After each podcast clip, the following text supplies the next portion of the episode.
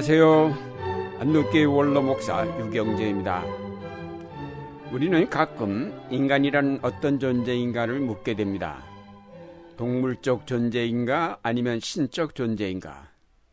어떻게 보면 동물 같기도 하고 어떻게 보면 신적 존재 같기도 합니다.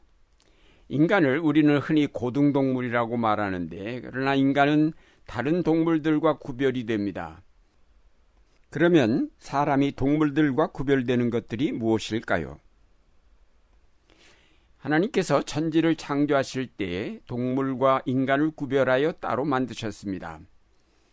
창세기 2장에 보면 하나님께서 흙으로 사람을 만드시고 생기를 불어넣으셨다고 하므로 인간이 단순히 동물적인 존재가 아니라 하나님의 생기를 받은 존재임을 밝히고 있습니다. 이 얘기는 인간에게 동물적인 요소와 신적인 요소가 결합되어 있음을 시사하고 있습니다. 인간이 인간일 수 있는 것은 바로 이 하나님의 생기 때문이라고 하겠습니다. 그것이 곧 하나님의 형상이요 인격이라고 할 수 있습니다.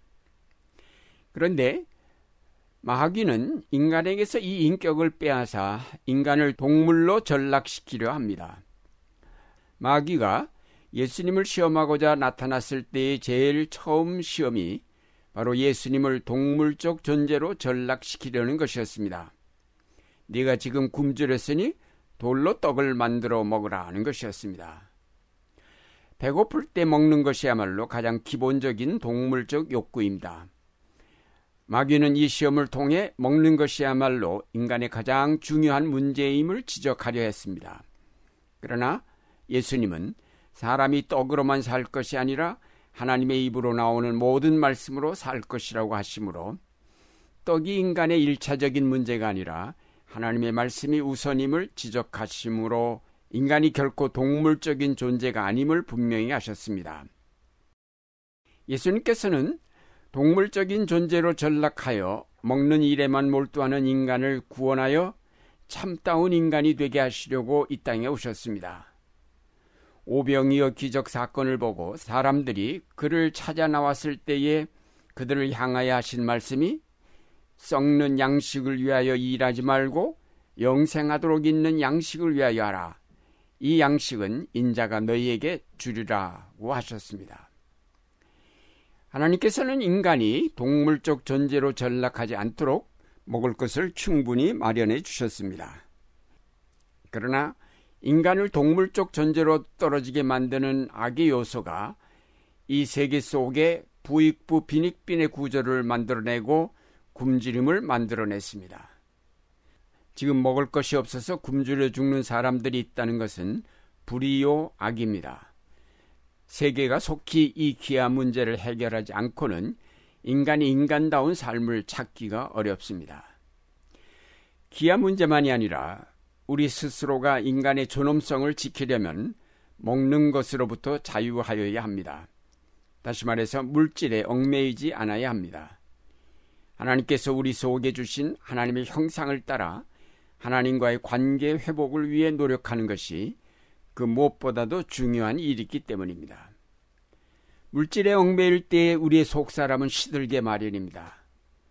우리는 항상 우리가 동물과 구별된 존재임을 늘 인식하면서 스스로를 동물로 전락시키지 않도록 노력해 가야 할 것입니다. 이런 인간의 물질적 욕구만이 극대화되어 나타난 것이 유물론입니다. 인간의 정신적인 가치도 모두 물질로 바꾸는 것이 유물론인데 그것은 인간을 조정 가능한 존재로 보게 하며 따라서 자유나 사랑은 가치 없는 것으로 박탈해버리게 됩니다. 인간을 동물이나 기계처럼 생각하는 사회가 바로 유물론적 사회라고 하겠습니다. 이렇게 유물론이 지배하는 사회에서는 약육강식, 적자 생존의 원리가 그대로 적용이 되어 강한 자만이 살아남고 타협하는 자만이 생존할 수 있게 됩니다. 그러나 과연 인간이 그런 존재일까요? 과학을 인간이 생물학적으로 어떻게 생겨났는가를 발견하도록 해주는 지식 창고로서 사용하지 않고 그것을 신앙으로 대체하여 그것에 나의 인생의 의미와 나의 운명에 대해 말해주기를 기대할 때에 그것은 괴물이 되어 우리를 지배하고 우리를 동물로 전락시키고 말 것입니다. 하나님 말고는 누구도 인간을 마음대로 조정할 수 없도록 자유의지가 인간에게 주어졌습니다. 인간은 처음부터 구별된 존재로 지음을 받았습니다. 젊은 부모들이 아기가 태어났을 때에 하나님께서 우리에게 아기를 주셨어요 라고 말을 하는데 그것이 무슨 뜻입니까?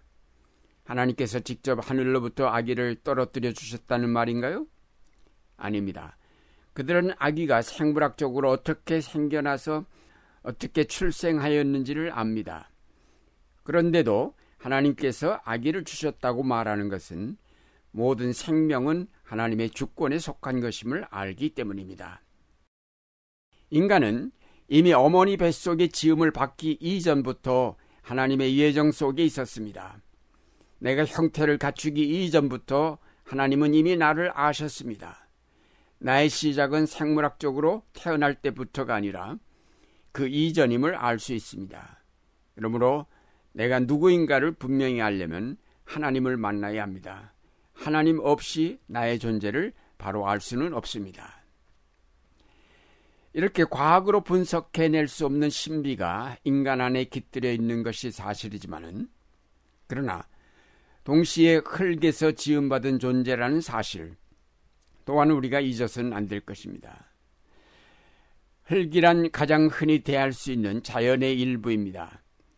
인간이 흙으로 빚어졌다는 사실은 그도 자연의 일부임을 뜻하는 것이요. 그도 다른 피조물과 똑같은 피조물임을 말해주는 것입니다. 아무리 하나님의 형상을 따라 지음받았다고 해도 역시 그는 피조물의 한계를 벗어날 수 없다는 사실을 일깨워주는 이야기입니다.